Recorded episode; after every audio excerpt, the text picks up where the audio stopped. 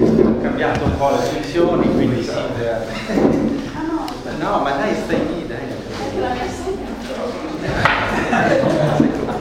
Credo questa sedia qui. Allora Paolo, parola. Va bene, allora intanto grazie di questo invito, mi fa molto piacere poter eh, raccontare qualcosa dentro questo spazio che ritengo sempre più raro trovare spazi come questo che si sostengono sul puro amore di sapere.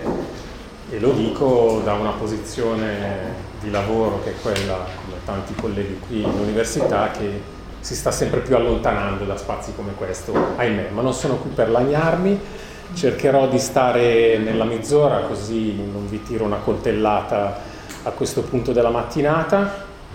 Eh, vi volevo raccontare qualcosa che ha a che fare con l'Amleto e, e che assomiglia più, almeno nell'idea che avevo, a, a un piccolo laboratorio su alcuni frammenti eh, shakespeariani e con qualche immagine di supporto, quindi prendetela anche meno come un lavoro teorico che naturalmente sta alle spalle di questo, perché su questo durante il lockdown ho, ho potuto e avere il privilegio di scrivere un libretto, eh, ma più invece come una, messa, una rimessa al lavoro di alcune questioni che mi hanno attraversato a partire dal testo di Shakespeare. Due riferimenti bibliografici, così faccio un po' il professore ma poi smetto subito.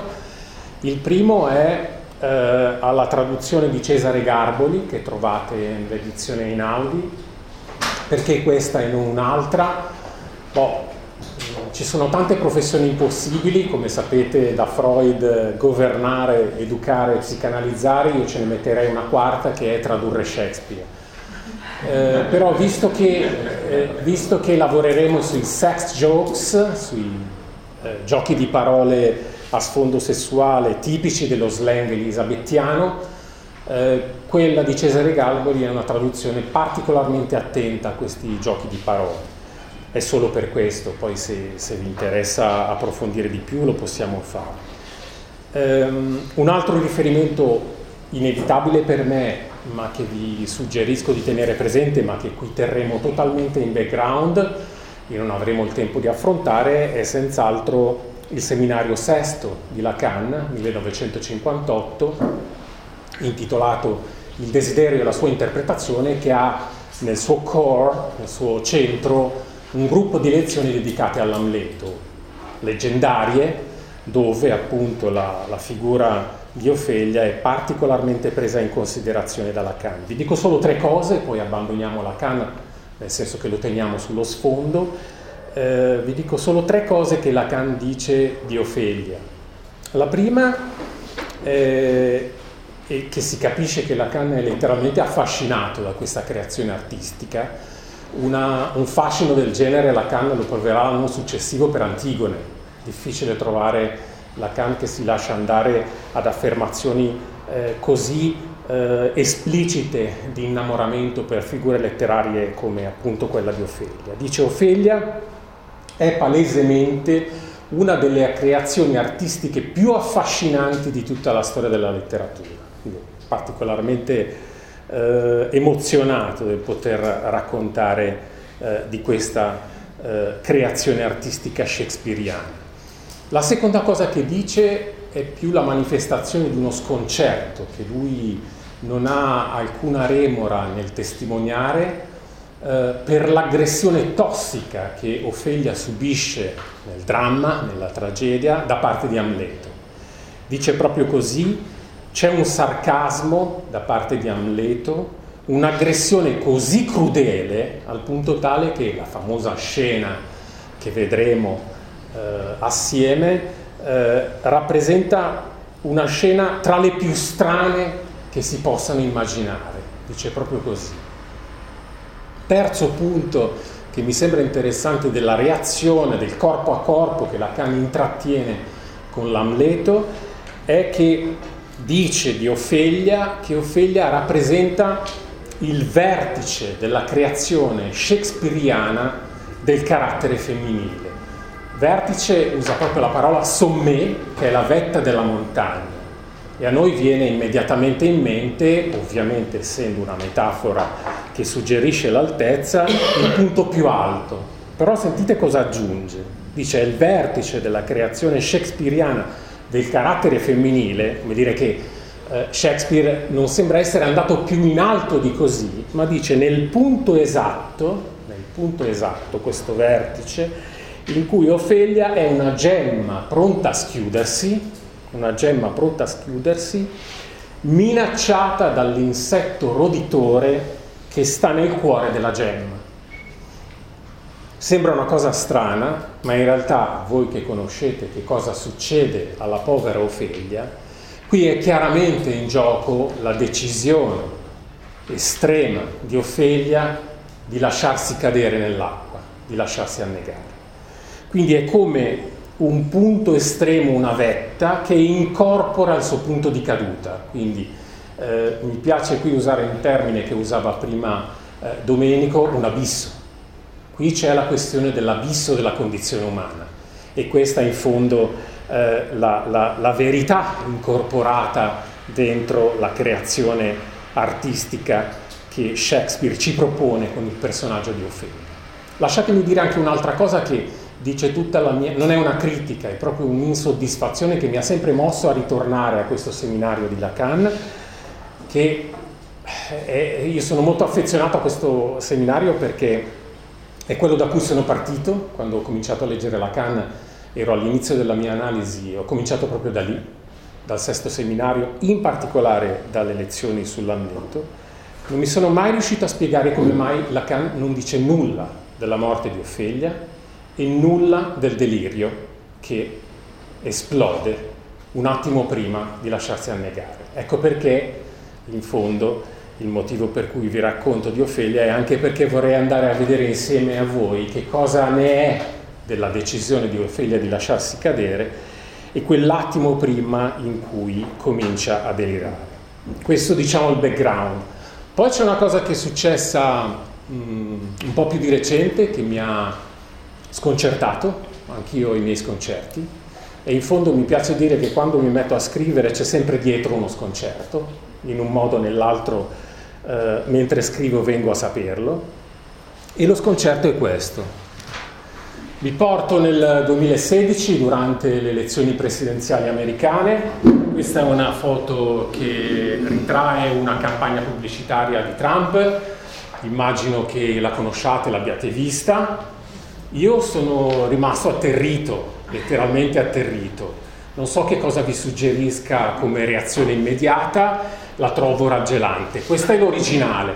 L'originale è una statua bellissima di 6 metri che trovate eh, a Firenze, a Loggia della Signoria, ed è stata posta lì eh, nel 1554 di Benvenuto Cellini e ritrae Perseo con la testa di Medusa. Tra l'altro la, la, la statua è veramente eh, mh, orripilante, nel senso che eh, il Perseo calpesta il corpo senza testa eh, di Medusa.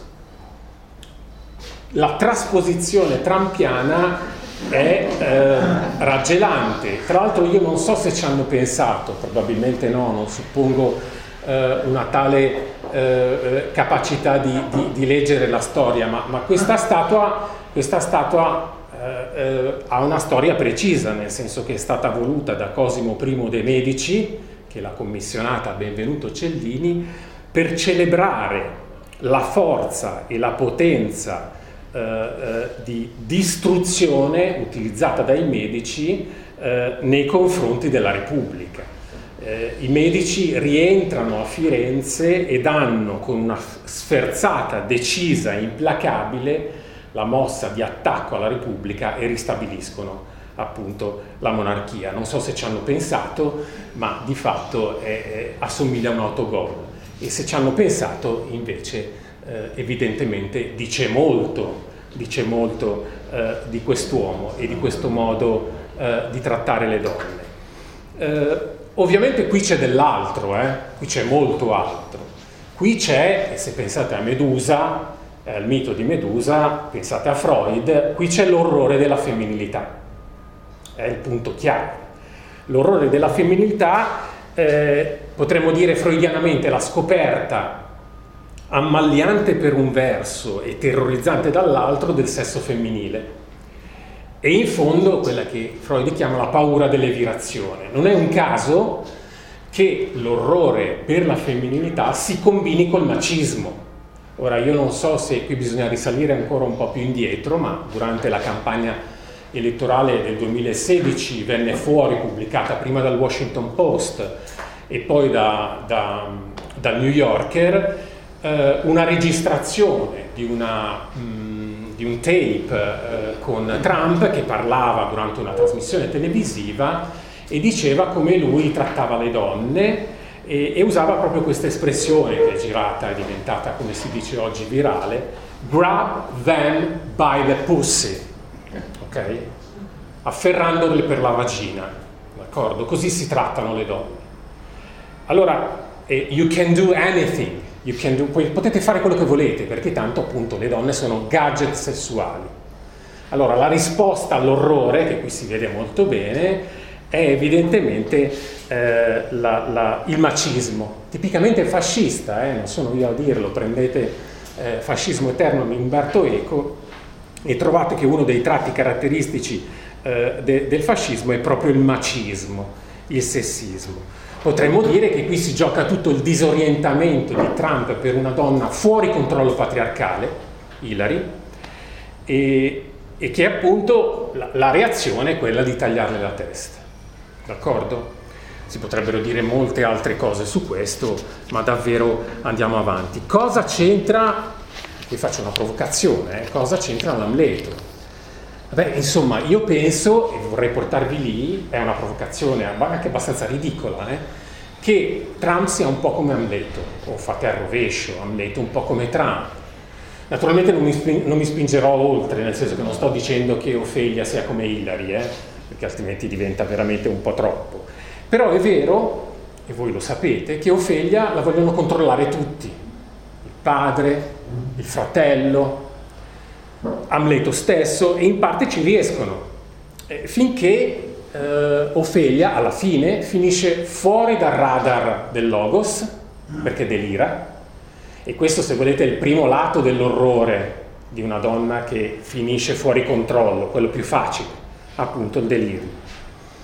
Ma poi c'è un lato ancora più difficile su cui vorrei portare la vostra attenzione, è che Ofelia finisce fuori dal radar patriarcale del logos, e il logos è un'altra delle prerogative maschili dentro l'apparato discorsivo patriarcale, finisce non perché voglia rappresentare un centro di potere alternativo rispetto al potere patriarcale.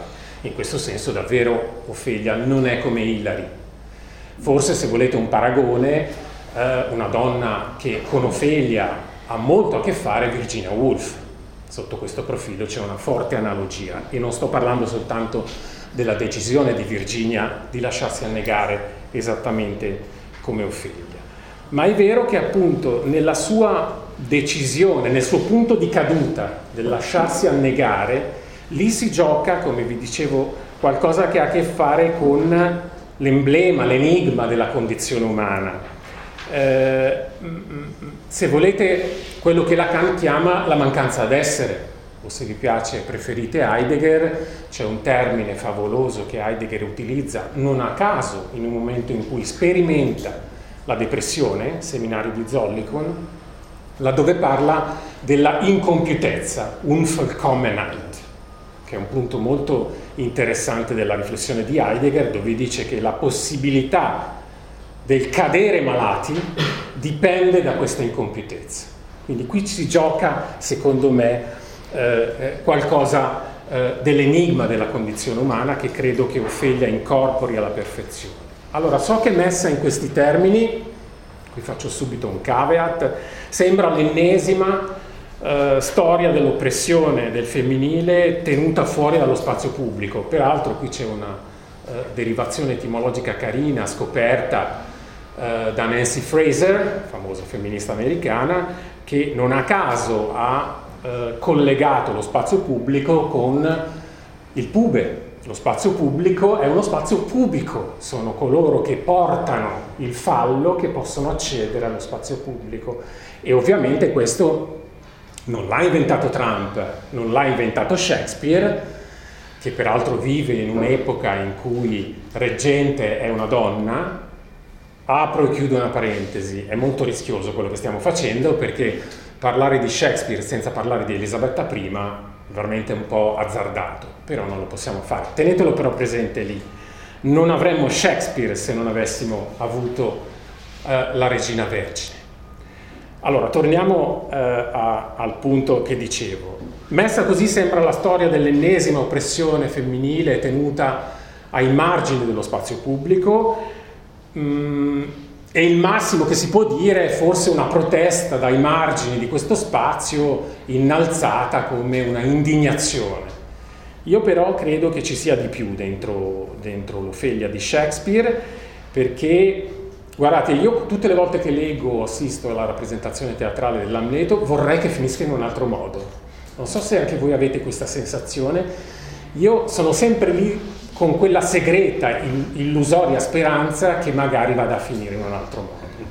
Eppure invece finisce sempre così e peraltro finisce molte volte così. Però credo che dentro il delirio finale, un attimo prima di uccidersi, eh, secondo quella forma di suicidio che i becchini dentro la narrazione definiscono un suicidio per legittima difesa, Penso che dentro il delirio ci sia un'istruzione preziosa per far finire la storia in un altro modo.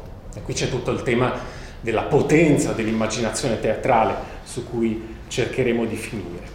Allora, andiamo in cerca di questo indizio e prima di farlo ho ancora una piccola premessa, poi andiamo più veloci. Eh? Eh, ho cercato un riparo dallo sconcerto rispetto a questa visione raggelante di qualcosa che mi viene da dire osceno perché non riesco a trovare un altro termine. Eh, un riparo l'ho trovato qui. Questo è un artista che io ho scoperto molto tardi, ve lo confesso, Leonor Fini, ehm, mezza argentina, mezza triestina, eh, vive nella Trieste del ventennio, quella di Italo Svevo, tanto per intenderci, poi si trasferisce a, a Parigi. Questo è un quadro che lei dedica a Ofelia, eh, si intitola eh, La toilette inutile, 1964, e fatevi venire in mente, se riusciamo alla fine ve lo faccio vedere, l'Ofelia di Millet, preraffaellita. Vedete bene la differenza. Qui è disturbante, c'è qualcosa di disturbante. Non riesci ad appoggiare lo sguardo con serenità come fai con l'Ofelia di Millet. E c'è un motivo.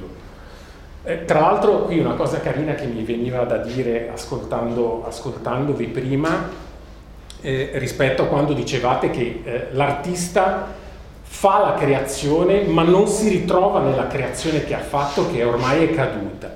Una cosa bellissima che, che Leono Fini diceva dei suoi dipinti, diceva, lei diceva nelle mie opere, lui, lei, il lapsus è carino perché eh, non faceva mostra della sua uh, fluidità di genere.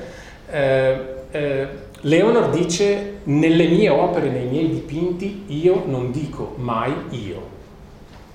Mi piace tantissimo questo movimento di disdetta dell'io, che non a caso è il sintomo per eccellenza, come dice Lacan, dell'umano come tale. La malattia mentale dell'essere umano è l'io.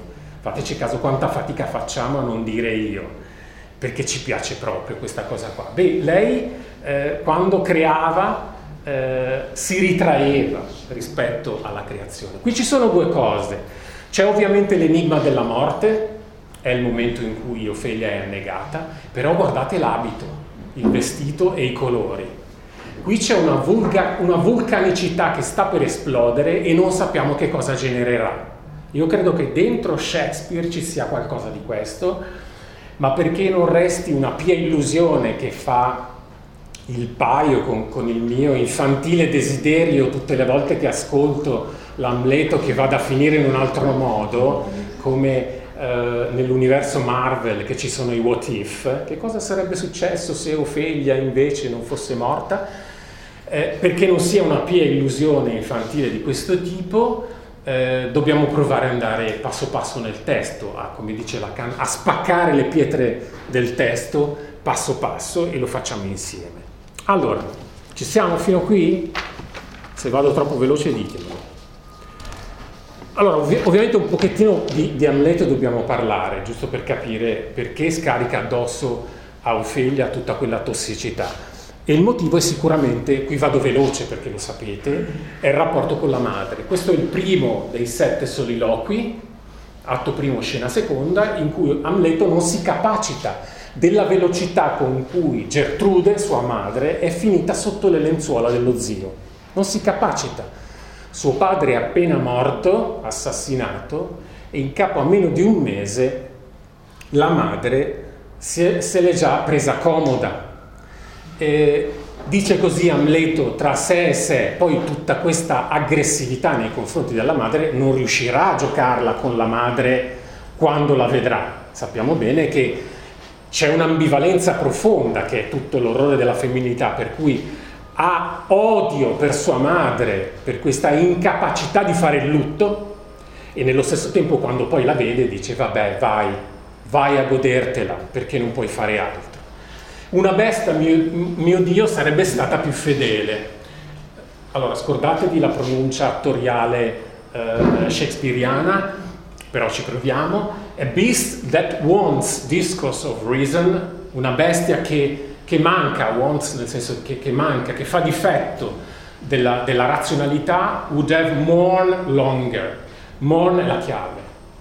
Um, la radice etimologica di to mourn è uh, to remember, ricordare, soffermarsi a ricordare con dolore. Questo è il lutto. Il tempo che la madre non ha consentito nemmeno ad Amleto di fare il lutto della perdita del padre. Un'aggressività incredibile che poi nell'esplicito quando incontra Gertrude non riuscirà a giocare e, e anzi eh, dirà alla madre vai pure eh, eh, tra, tra, le lenzuola di mio zio, il letto dell'incesto, insomma non c'è nessun problema.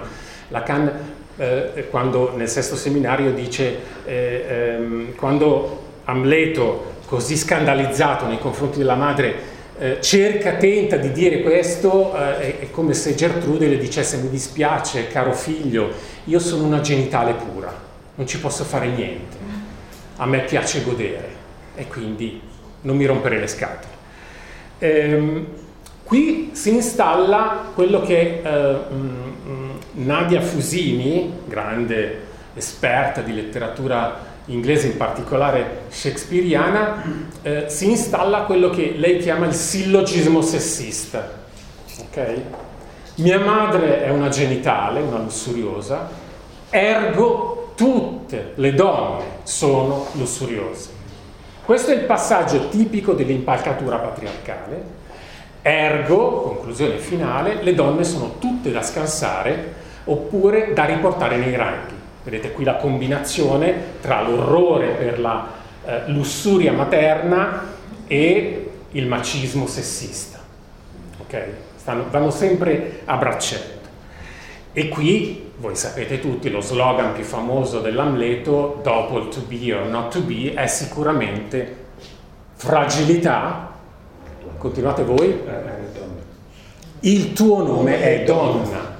Qui non c'entra più la madre, qui sono tutte le donne, fragilità ovviamente, incapacità di tenere a freno la lussuria. Okay? Allora voi capite che, bene che quando Amleto incontra la povera Ofelia, scarica addosso la conseguenza del sillogismo sessista. Vediamo. Questa è la famosa nunnery sin, atto terzo scena prima, nunnery anche qui è il significante chiave, e Amleto eh, quando insomma, Ofelia si aspetta che il suo innamorato le dica delle parole d'amore, e in fondo non è la prima volta che si incontrano, lo sanno in qualche modo che sono boh, fidanzati, va a sapere.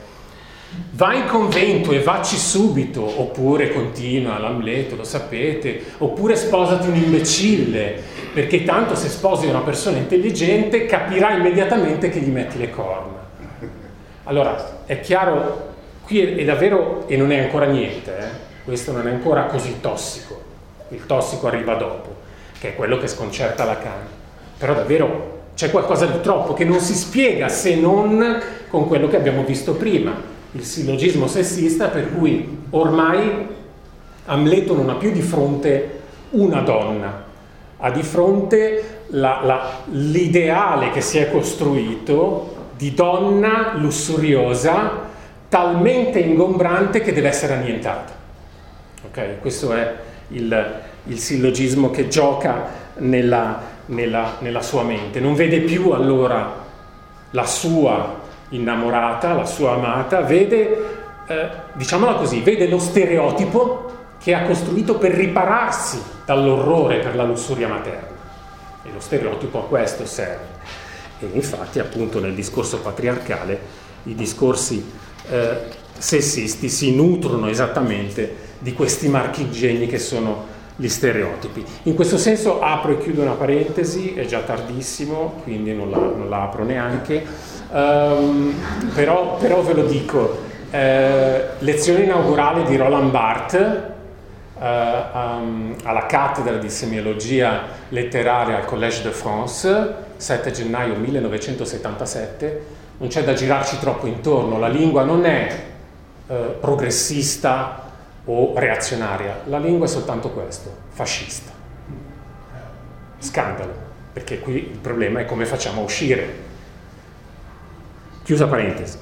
Uh, arriviamo alla parte più forte eh, questa è la famosa play scene, quando Amleto mette in scena eh, l'assassinio del Gonzaga, un dramma teatrale, è un teatro nel teatro, dramma teatrale in cui cerca, che riproduce esattamente l'assassinio di suo padre, in cui cerca di carpire la reazione dello zio Claudio per incastrarlo.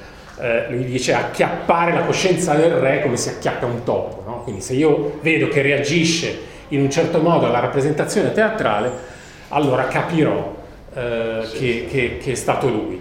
Chi se ne importa di questo non è quello che ci interessa, ci interessa però che a un certo punto, prima dell'inizio della scena, nella scena, Amleto si avvicina a Ofelia, è riunita tutta la corte, c'è anche lei, e accade questa, eh, questa, questo scambio. Cara, posso entrarti nel ventre? Guardate, questa è una delle scene più censurate in assoluto. Alla metà dell'Ottocento c'era una uh, famosa Ehm, eh, traduzione appunto eh, di, di, Shakespeare ad uso delle famiglie, Family Shakespeare, dove questa parte è tutta stralciata. Sholala in your lap, mi sembra abbastanza fedele, ok? Posso entrarti nel ventre? No, signore, qui Ofelia non capisce niente. Ho discusso con uh, Manuela Fraire, storica voce del femminismo italiana, su questo punto, perché secondo lei Ofelia non può essere una donna forse una bambina, però anche qui lancio delle provocazioni. La testa, voglio dire, posso metterla sul ventre? Sì, signore. Hai pensato che ti chiedesse qualcosa di sconcio? Country matters. Count uh, è omofono con count e count è la vagina. Ok? Non ho pensato niente. I think nothing, signore. Nothing è l'altro significante chiave. Nothing, nello slang elisabettiano, è di nuovo l'organo genitale femminile, è il non fallo, la cosa è il fallo, nothing è la negazione del fallo, cioè vedete l'orrore, la parola che incarna l'orrore per la vista del sesso femminile che incarna la mancanza. Bello pensare, that's a fair thought, continua, di entrare tra le gambe delle ragazze. Cosa servono le ragazze? O cosa sono le ragazze? Un buco tra due gambe. Ok? Di chi è Paolo questa introduzione? Questa è quella di Garboli, Cesare Garboli.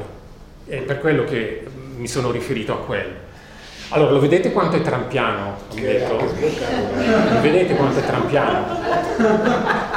Allora, io sono rimasto, quando ho visto appunto la, la, la, la statua di Cellini eh, eh, straziata in quel modo, ho, ho fatto come, un, mi, mi, si sono accese du, due neuroni eh, che si sono collegati. Che cosa, signore? Niente, continua, nothing, nothing. Poi va avanti ancora. Uh, uh, Ofelia a un certo punto sembra accorgere, dice sempre pungente, signore, sempre pungente, e Amleto dice uh, ti costerebbe un bel gemito temperarmi la punta. Vabbè, no, vabbè, ok? Eppure quando, quando si parla dell'Amleto queste robe non si dicono, ok? Esattamente, esattamente, bravissimo, è il livello delle battute da scuola media.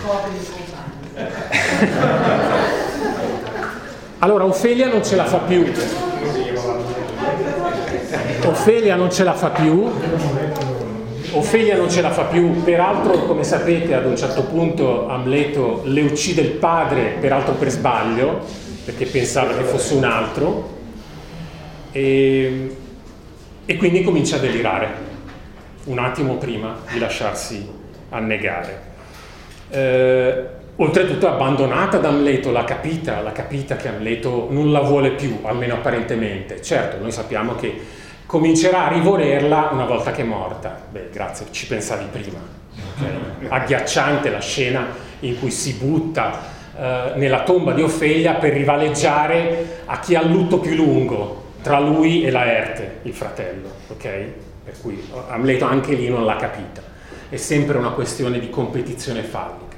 Allora, prima di leggere il, mm, il delirio, vi, vi porto all'attenzione questa immagine che non si vede tanto bene, è un quadro di Henrietta Rey, famosa pittrice dell'epoca vittoriana, siamo nel 1859 qui, eh, sembra una di quelle fotografie degli ospedali psichiatrici, eh, in particolare appunto quelli ottocenteschi. Sapete che eh, eh ehm, Charcot aveva voluto alla Salpêtrière una, un, un famoso laboratorio fotografico dove metteva in posa le sue isteriche e, e le, le, ritraeva appunto in, mentre si contorcevano nella, nel, nel, loro, nel, loro, delirio. Qui però, questo è interessante di Henrietta Rey, eh, Ofelia rivaleggia con eh, la regina e il re. La vedete sullo stesso piano, sulla stessa linea del re e della regina, cosa che è totalmente irrituale, è sullo stesso piano. E poi sono sicuro che non vi sfugge un dettaglio. Ditemi un po'. Dove cade il vostro occhio? La luce. Non ho capito. La luce, la porta. Ma lei è troppo sofisticato. È una cosa, è una cosa da, appunto, da, da, da, battuta delle medie. Ok? Deve, essere, deve tornare un po' più indietro. Il mazzo di fiori. Il mazzo di fiori. Sì, è un mazzo di fiori, è un mazzo di fiori, sì, perché lei comincia a dis- Ma anche lei ha, ha, ha troppo. Ha, conosce troppo. Il disco tagliato a metà dalla luce e dall'ombra. È giusto che non vediate quello che, che invece è da vedere. È giusto, perché le cose migliori, il miglior posto dove nascondere qualcosa è alla vista di tutti. Ok? Vedete un po' cosa fa col vestito? Cosa fa col vestito? Eh, lo solleva. Cosa sta mimando? Ah. Ok? Sta mimando un'erezione. Questo è okay. un po' meno delle medie. Eh? Questo è un po' meno delle medie. Questo è un po' meno delle medie. Allora, che cosa sta facendo? E lo vediamo tra un attimo nel delirio. Sta sbeffeggiando il sacrosanto fallo. Peraltro facendo vedere quello che Lacan dice nel seminario sesto, che il fallo è un'ombra. Dietro quell'ombra non c'è una sostanza, mi spiace per i maschietti, ma non c'è la sostanza che tu pensi di incarnare. Ecco l'emblema della mancanza d'essere. Però Vediamo. potrebbe essere anche un'offerta del grembo, del bene. Ah sì, assolutamente, assolutamente c'è anche quell'aspetto lì, assolutamente sì, ha ragione, c'è un'ambivalenza molto forte, non sta... Raccoglie i Allora, il punto di Henrietta Rei è la carnevalizzazione dell'intoccabilità sacrosanta del fallo, che è di proprietà maschile, rispetto al quale le donne cosa debbono fare? Inchinarsi e eventualmente prenderlo. Ok? Quindi qui è interessante quello che Henrietta Rei mette in scena, perché è poi anche esattamente... traduzione un po' eh, per cui il, um, il panneggio eh, viene sempre utilizzato per dar forma all'organo genitale. Se Certo. pensi alla Venere di Botticelli, no? il panneggio forma la, la forma Perfetto. di una vulva. Esattamente così. Andiamo a vedere il delirio. Per Cristo e per la Santa Carità. Beh, insomma, le brave ragazze in genere non imprecano. Ok? By Jesus and Saint Charity. Qui è veramente fuori partitura patriarcale. Ok? Non si fa questa cosa. In questo senso qui c'è una potenza eversiva, un'ironia, diceva Hegel, il femminino è l'ironia perenne della comunità. Poi io non sputo su Hegel come Carla Lonzi, ma Hegel non è molto tenero con il femminino. Però qui c'è, c'è questo carattere eversivo, resistenziale del femminile. Per Cristo e per la Santa Carità non è bello, è una vergogna. I giovani lo fanno appena possono. Per l'uccello non si fa. By cock, by cock. C'è bisogno di tradurre? No, questo non è neanche un doppio senso, ok? È quella roba lì. ok? Lo vedete la carnevalizzazione, la messa in scena sardonica, sarcastica di tutto ciò che invece dovrebbe essere guardato con rispetto, tenendosi a distanza. Allora, eh, tra parentesi, no- non possiamo entrare in questo, tenete presente che questa cosa eh, Ofelia la dice cantando. Anche questo è interessante. La musica qui entra e la musica è utilizzata da Shakespeare come un potente medium della follia. Ok? Naturalmente la reazione a tutto questo qual è?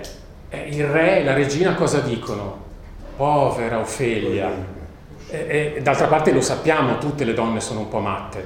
Ok? Quindi si riparano dall'orrore della verità che qui c'è dentro. Eh, Secondo me qui Ofelia è vicina a- al cinismo antico, alla Diogene.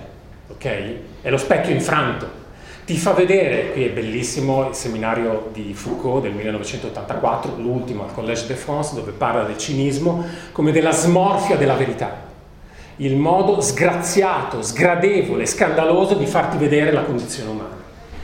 Eppure la reazione qual è? Riparo, poverina, ha perso il lume della ragione, quello che ci rende degli esseri aggraziati e ci allontana dalle bestie. Quindi nemmeno qui, nemmeno in questo momento Ofelia è capita. Eppure c'è almeno uno che l'ha capita. E chi è quest'uno? È Laerte, il fratello. Guardate cosa dice. A document in madness. Tradotto con la pazzia insegna. Però letteralmente vuol dire che dentro la follia c'è un testo. Questo è stupendo. Secondo me Basaglia è partito da qua. Non so se ha letto come ispirazione ovviamente eh, l'Amleto, ma questo per me funziona come il principio della dignità umana del folle. A document in madness, dentro, dentro la follia che a te, re, regina, sembra la fine dell'umano, poverina, è diventata una bestia, che ci vogliamo fare? Ok? Perché è questo che le viene detto. Dentro la follia c'è un testo, un testo che noi non riusciamo a capire, ma sta lì. Va casomai interpretato, o non prendete Laerte come l'eroe antisessista, eh? Laerte per tutto il dramma non ha fatto altro che dire a sua sorella cosa doveva fare e sua sorella ha detto obbedisco. Però qui, in qualche, se volete, qui le femministe, eh, che peraltro hanno già parecchi problemi con Ofelia, la, la più famosa è l'Ensixus, che dice io ho un problema con Ofelia, sembra Olimpia, la bambola di Hoffman, la carica molla e dice sempre sì. però l'abbiamo sentita un attimo fa, non dice più sì. Allora, qui le femministe dicono, vabbè, ma ci stai dicendo che allora una donna diventata folle al prezzo della follia per farsi capire ha bisogno del maschio analista? Mm. Ok, qui si apre un mondo evidentemente che lasciamo lì. Però secondo me eh, qui qualcosa la Erte ha visto. Tanto più che un attimo prima di dire questa cosa, dice quest'altra cosa. This nothing's more than matter. Questo niente, questo niente a cui Amleto e tutti quanti cercano di ridurre Ofelia, cioè questo buco in mezzo a due gambe, è più della materialità genitale a cui il sistema patriarcale vuole ridurre questa donna. This nothing's more than matter. E cosa c'è di più? Allora, qui c'è... Importa di più, no? Uh, sì, importa di più. Importa di più. Questo, importa nulla, di più. nulla importa anche di più. Esatto, importa cioè, di più. Una, un... Questo è proprio il finale. Allora, questo è un gioco che si può fare. Il nothing, se lavoriamo sul significante, questo è un joke, ok? Amleto e Shakespeare li fanno, li facciamo pure noi. Uh, non è solo no thing, ma è anche an o thing, una cosa a forma di O. Ok? La O nello slang elisabettiano shakespeariano è ancora l'orifizio vaginale, certo, su questo siamo perfettamente in linea con lo slang elisabettiano e d'altra parte Ofelia, l'iniziale di Ofelia è O e Ofelia spesso nella tragedia dell'Amleto si lascia andare a O o al vocativo, è di nuovo un chiaro riferimento sessista, ma la O è anche un'altra cosa. Guardate l'immagine che ho messo dietro, sapete come è fatto il teatro? Il Globe Theatre è una O di legno. E qui è teorizzato da Shakespeare stesso, lo trovate nell'Enrico IV, nel prologo, in cui eh, gli attori fanno appello agli spettatori perché prestino il loro immaginario alla scena che è nuda. Sapete che Amleto, eh, scusate, Shakespeare non metteva in scena eh, mh, particolari arredi, c'erano solo gli attori con pochi vestiti e il gioco era coinvolgere gli spettatori con il loro immaginario che prestavano quello che mancava alla scena nuda, quello che mancava perché la storia potesse progredire nella sua narrazione.